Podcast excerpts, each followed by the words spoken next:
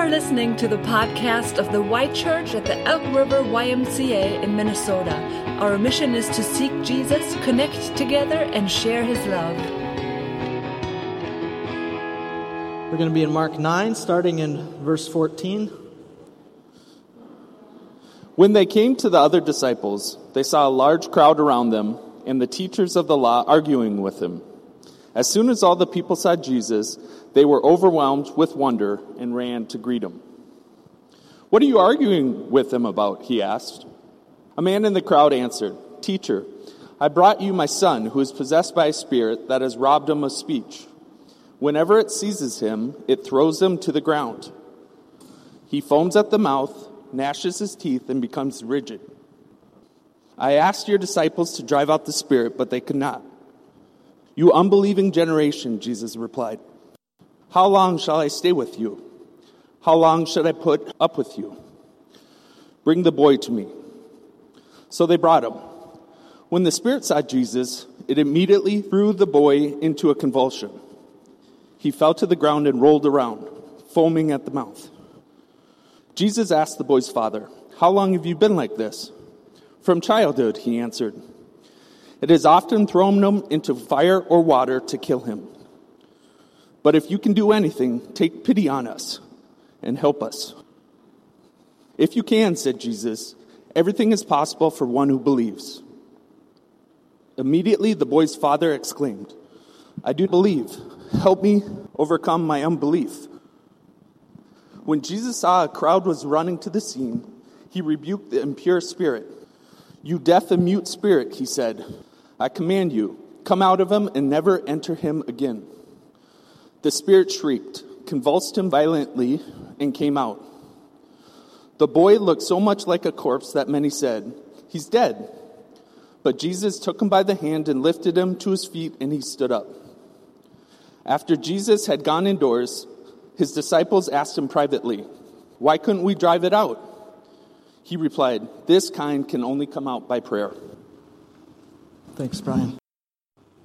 Well, Brian is one of the many men here who have been a blessing in my life. Chief among them, though, here in this space would be my dad. My dad is a nursing home administrator. And I'm going to share a picture with you from 1991. A little blurry, but uh, it was a picture of a picture because we didn't really have digital pictures back then. Last time the Twins won the World Series, 1991. And my dad would walk us to school. And then he would walk the extra block to work. And I remember throughout these years growing up that he would ask me from time to time, Bjorn, don't you think someday you might want to be a nursing home administrator? so here we are 30 years later. I'm not a nursing home administrator, but he still is. And yet, way more important than that, to me, he's just my dad. And so we'll move on here, but I just want to pause and honor my father on this Father's Day. It is a privilege to be in worship together every Sunday. So, all those years ago, who would have thought that would be the case? Today, in our series in the Gospel of Mark, we have the story of a father. It's a father who seeks out Jesus, and that has got to be the most important thing that any father could ever do to seek out Jesus with his children. And yet, there's lessons for all of us in this passage this morning. This is the fourth and final story of an exorcism in the Gospel of Mark. Now, exorcism, you might recognize from movies, it is the word used to describe the casting out of an evil spirit. So, previously in Mark, chapter 1, chapter 3, chapter 5, and now here we are in this final example in chapter 9. But this story has a different focus than the other three before it. The focus in the first examples is on Jesus' authority, his power over evil. So it's about establishing that fact. Throughout Mark, we're asking and answering the question who is Jesus? And Mark is saying he is the one who's bound the strong man, Satan, and who is now plundering his house. And that means he's got the power to kick out all of these demons who are plaguing his children. And yet, that's not the focus of this fourth example. The focus here is on the disciples and what they're learning. That's what's drawn out and emphasized, and I'm going to show you the two major lessons that are here for us in this text. As we make our way through, I've outlined our passage under a few headings. And if you find it helpful and you're a notes kind of person, you can jot these down as we go, as we study the word together. So the first heading that we'll use is the disciples' problem. And that's verses 14 to 18. The disciples' problem. This passage, if you glance earlier in the chapter, falls right on the heels of a pinnacle moment in the Gospels called the Transfiguration. And that is when Jesus goes up this mountain with his inner circle of three Peter, James, and John. And while they're up there, if you remember this story, there's an amazing scene where Jesus meets with Moses and Elijah, and the voice of God the Father speaks from heaven. It's literally and figuratively a mountaintop experience. And now Jesus and those three disciples have come back down the mountain and they come upon this scene that Brian just read for us. There's a large crowd and a whole hubbub of commotion that they come upon. And at the center of it are the other nine disciples and the religious leaders arguing back and forth. You have to imagine just this mass of people. It's chaotic, contentious, noisy. And when the crowd see Jesus has arrived, they rush over like a superhero has come to finally save the day. So Jesus arrives on the scene, and he says in verse 16, What are you arguing with them about? And that's when a man steps out of the crowd and says, Teacher, I brought you my son who's possessed by a spirit. And then he describes his son's condition. It's robbed him of speech, it throws him to the ground. He foams at the mouth, gnashes his teeth, and his whole body goes stiff as a board. So let's talk about what's described in this condition. It sounds like it could be epilepsy. It sounds like an epileptic seizure. And yet, Mark and the other gospel writers who report this scene are absolutely clear that this condition was the result of an evil spirit. Now, if we're not careful students of the Bible, we could be tempted to say that this is a case where it is epilepsy and it has been misidentified by people who didn't know any better as demonic possession. A kind of God of the gaps argument that says these poor people in the ancient world, they didn't have the knowledge to describe what was really happening, and so they just ascribed it to the boogeyman or some evil spirit. But that's not the case at all. When we read the Gospels, we see very clear descriptions of physical illnesses in many cases. We see other instances of demonic oppression. And sometimes, but not often, where the two of these overlap, the biblical writers knew the difference between the two. And in this case, whether it was epilepsy or not, it was caused by an evil spirit. No doubt about it.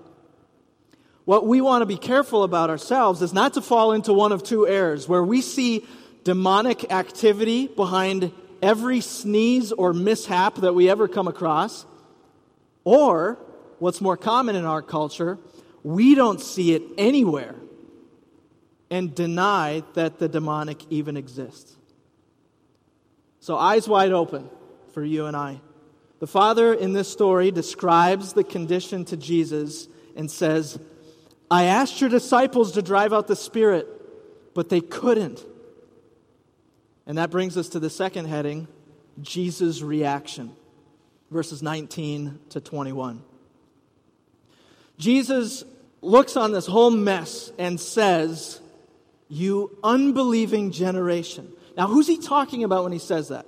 Is he talking about the Father, or the disciples, or the religious leaders? Or I'm going to suggest to you, how about D, all of the above, including you and me?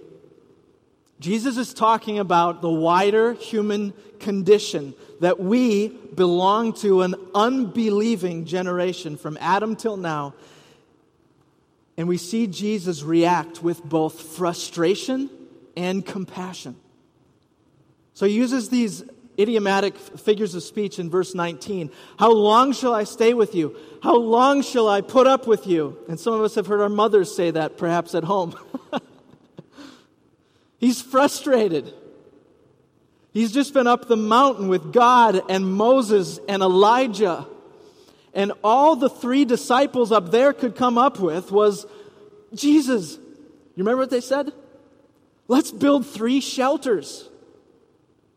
They're in the very presence of God, and all they can come up with is a Boy Scout project. Then he gets back down the mountain and he finds the other nine, and they're arguing over ministry failures. At the root of it all is our struggle to believe, to really believe and trust in Jesus. So Jesus throws up his hands, as it were, and he says, You unbelieving generation. And yet we don't just see frustration, Jesus also responds with compassion. And he says this stunningly beautiful line Bring the boy to me. I look back in my notes. Two years ago, we studied this passage under a different sermon series, and we lingered on the importance of that line. Some of you remember. So we won't belabor it again, but we do recognize that herein lies the ultimate solution to our problem. There might be someone in your life that you're worried about a son, a daughter, a grandchild, a student. And I want to remind you that Jesus' invitation still stands bring the boy to me, bring your son or daughter to me. Bring them to worship if you can. Bring them to the Lord in prayer from wherever you are and watch what He can do. Now, the narrative continues. They bring the boy, and when the Spirit sees Jesus, it says he throws the boy to the ground in convulsions. So, I mean, it's just a. If you've ever been around someone who has an epileptic seizure, I mean, it's a scary experience. And this is outdoors, so this boy is convulsing on the ground. He's foaming at the mouth. And we see Jesus' compassion again. He says to the Father, How long has he been like this? And we hear the compassion as he asks that because Jesus is not gathering data that he needs in order to complete this upcoming miracle. He's not asking what he couldn't supernaturally know otherwise. No, this is the heartache from one man to another, from the Son of God to one of the lost sheep of Israel that Griffin read to us about. How long has he been like this? That's Jesus' reaction. Now, how about the boy's father? The next section of the story is the father's faith, verses 22 to 24. It starts with the father's response. He says, He's been like this since childhood. Verse 22, he says, It's often thrown him into the fire to burn him or into water to drown him. But if you can do anything, Jesus, take pity on us and help us. It's the desperate plea of a father. It reminded me of watching that movie with Denzel Washington, John Q, when he says, my son is dying and I'm broke. And this father here is saying, My son is dying and I'm out of options, Jesus. So if you can do anything. And this is one of those scenes where if we could be there, and I don't know if this is possible, they might have this all digitally stored up in heaven one day and we can go back and watch the real scene. But if we could hear the tone in his voice, if we could see the look on his face when he says, if you can? If you can? Can't you imagine just the twinkle in his eye as he says this? If you can, verse 23, everything is possible for one who believes. It's one of the key moments, that line right there. Everything is possible for one who believes. Now, I find my mind, I don't know how you're wired, but when I read this, my mind is racing ahead to qualify that statement, to quickly talk about everything that is not meant by everything. But I realized this week, you know, God, He really doesn't need our defending, does He? And we lose the potency, I think, of what He has said when we just rush to rationalize it and qualify it and put it in a box. So let it first be said as we study this passage that there is an undeniable connection between our faith and the power of God. If you flip back to Mark 6, Jesus is in Nazareth. You remember this scene? He's in his hometown. And in the story there, it concludes by saying, He could not do any miracles there except lay his hands on a few sick people and heal them. He was amazed at their lack of faith. Mark chapter 6. And so I ask you this morning, you know, if that was Nazareth, how about Elk River today? How about you? If you or I are lacking in faith, we are effectively setting a limit on what God can do. Now, does that mean everything goes our way? No, we just look at Jesus in the Garden of Gethsemane. Jesus, who was full of faith, perfect faith, and yet we see Jesus crying out, Father, if you're willing, take this cup from me. Yet not my will, but thy will be done. Even in anguish, Jesus did not set limits on what God could or couldn't do. And so, how about you? How is God testing and strengthening and refining your faith in these days?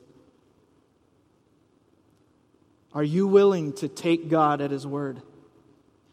That everything is possible for the one who believes? Or is your horizon limited, perhaps, by merely human possibilities? Or maybe you realize I'm somewhere in between. That's this father in the story. He hears Jesus' word and he cries out in verse 24 these iconic lines I do believe Help me overcome my unbelief. Have you felt that way before? Have you uttered these exact words to God? God, I do believe. I do. I'm here. I cannot shake the conviction that you are here. And yet at the same time, God, I am so badly besieged by doubt. It's an honest prayer. And notably in the story, Jesus does not shame, reprimand, or chide the man for his honesty. In some ways, the Father is further along than any of these disciples, because at least the Father is aware of his struggle. The disciples just sat around and squabbled. What we see in this Father is an earnest desire to grow. And that's the point. Here's the first of two major takeaways from this passage faith is our growing trust in God to do what only He can do. Faith is our growing trust in God to do what only He can do. So look at some of those key words. Faith is growing, first of all, it's not stagnant, it's getting stronger. And it's growing stronger in trust. Trust, a key relationship word. I'm learning to lean on Him more and more in my life. And thirdly, faith is not about what I can do, it's not about me flexing my muscles. This is about what God can do. So the more faith I have, the more at ease I feel because I'm letting God do the heavy lifting. There was a man in Chicago in the 19th century named Dwight L. Moody. And he would become one of the most famous preachers in American history, and yet was a very unlikely fit. And I love finding these stories and telling them to you because they challenge any of us who would ever count ourselves out from God using us to do mighty things. So Moody's mom when he was a kid, made him go to church. Later, when he got a job, a full time job at the age of 17, it was his boss who made him go to church. It was a different time back then, it was a company policy. And here's what the youth minister in his teens said about young Dwight I can truly say that I have seen few persons whose minds were spiritually darker than was his when he came into my Sunday school class. Ouch. He keeps writing in his journal. This is the Sunday school teacher. I think that the church seldom met an applicant for membership more unlikely ever to become a Christian of clear and decided views of gospel truth, still less to fill any extended sphere of public usefulness. Guess what? That same Sunday school teacher is how Dwight L. Moody heard that God loves him in Christ. And he decided to follow Jesus as a teenager. Now, within a few years, Moody left a very lucrative business that he had started, a shoe and boot business, and he gave it up to become a chaplain in a little organization called the YMCA. And it was through the YMCA that D.L. Moody brought the message of Jesus to the masses of children in urban Chicago in the late 19th century. And if we had more time, I'd tell you more of his story. But what I want to share with you about Moody are the three kinds of faith that he described. He said, first of all, there's a struggling faith like someone in deep water, desperately swimming. Secondly, there's a clinging faith, like someone hanging to the side of a boat. And thirdly, he said there's a resting faith, like someone safely in the boat and able to reach out and help others get in. Now, at different points of our life, I bet you can identify with each of those three different kinds of faith. But Jesus' invitation and his sure and steady pull on your life is that he would bring you into a resting faith. Moody said, Faith makes all things possible, love makes all things easy. It's a resting faith. Well, let's carry on. The Father says these words, and then my next heading is the boy's freedom. The boy's freedom, verses 25 to 27. The crowd is quickly gathering, and Jesus then quickly takes action. And he says, You deaf and mute spirit, I command you to come out of him and never enter again. And that's all that Jesus does. Just says the word. And it stands in such sharp contrast to what the magicians and sorcerers would do in the ancient world. You could read the reports. It was all kinds of hocus pocus and tricks and props that were involved. And not Jesus. He just says the word, and all creation bows down. It says the Spirit shrieked, convulsed the boy violently, and came out of him. And the boy himself looked to be dead. At least that's the murmur that goes through the crowd that the boy is dead. But verse 27 Jesus goes to the boy, takes him by the hand, lifts him to his feet, and he stood up. Literally, it says in the Greek, he raised him, and it's a resurrection word.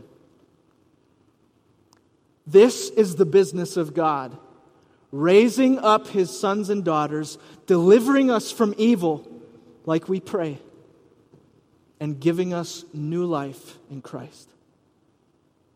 It's interesting, though, unlike the previous three stories of exorcism, the spotlight is not on the Father or the crowds when this happens.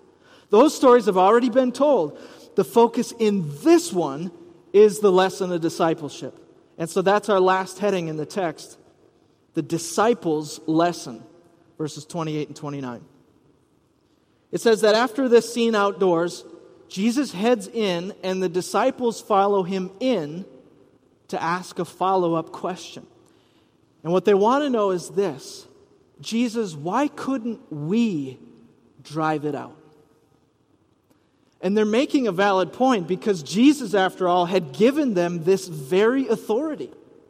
Twice in Mark's Gospel, chapter 3, he does.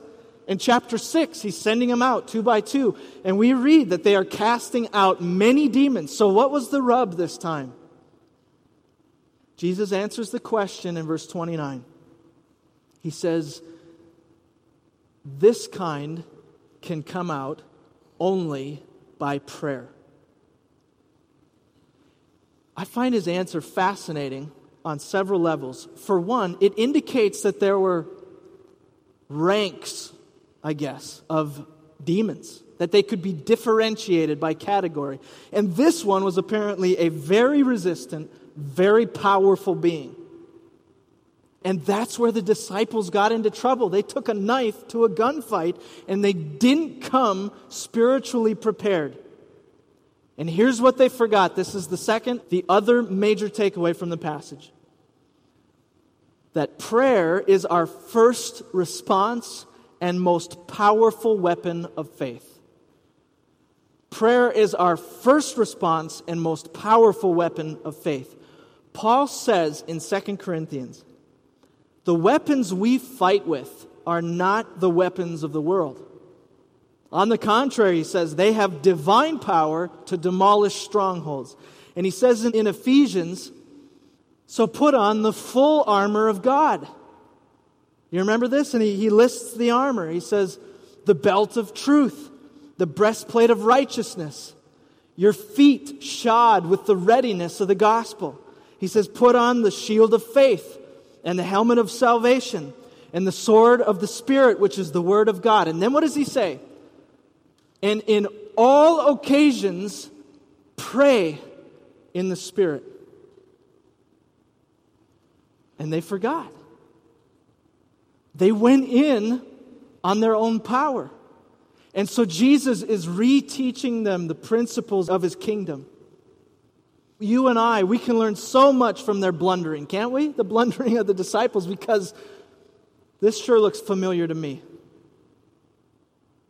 In the story, they're befallen by failure. I'm befallen by failure. They get into needless arguments. They're undisciplined in prayer. Like me, they're more confident in their own ability than to actually walk with God. And that's where they get tripped up. How gracious is it that God would come to us in these moments, down into the valley, as it were, here with us, where our faith is small and our prayers are lacking, and He lifts us up. Here's the big idea of the whole passage. We're going to connect now faith and prayer in these lessons for the disciples. Disciples are growing in faith and running to prayer to see the power of God. My brothers and sisters, when you are growing in faith and running to prayer, then you will see the power of God. Let's go to him now, shall we? Let's bow our heads. Our Heavenly Father, how great and awesome you are. And I pray that we would press in more and more to know, feel, and experience your Father's love for us. Lord, you know our blundering so well. You know our lack of faith and our forgetfulness of the things you've taught us. And yet you come to us so gently, so mercifully, Lord. We thank you for your gracious correction. We thank you for your forgiveness. And Lord, today, as we have taken in the truth and power of your word, we ask that you would, you would help us grow in faith. and with a new spirit in us, Lord, that we would run to you in prayer this week in ways that we missed this past week. And we ask this for your glory and for our joy. In Christ's name we pray. Amen.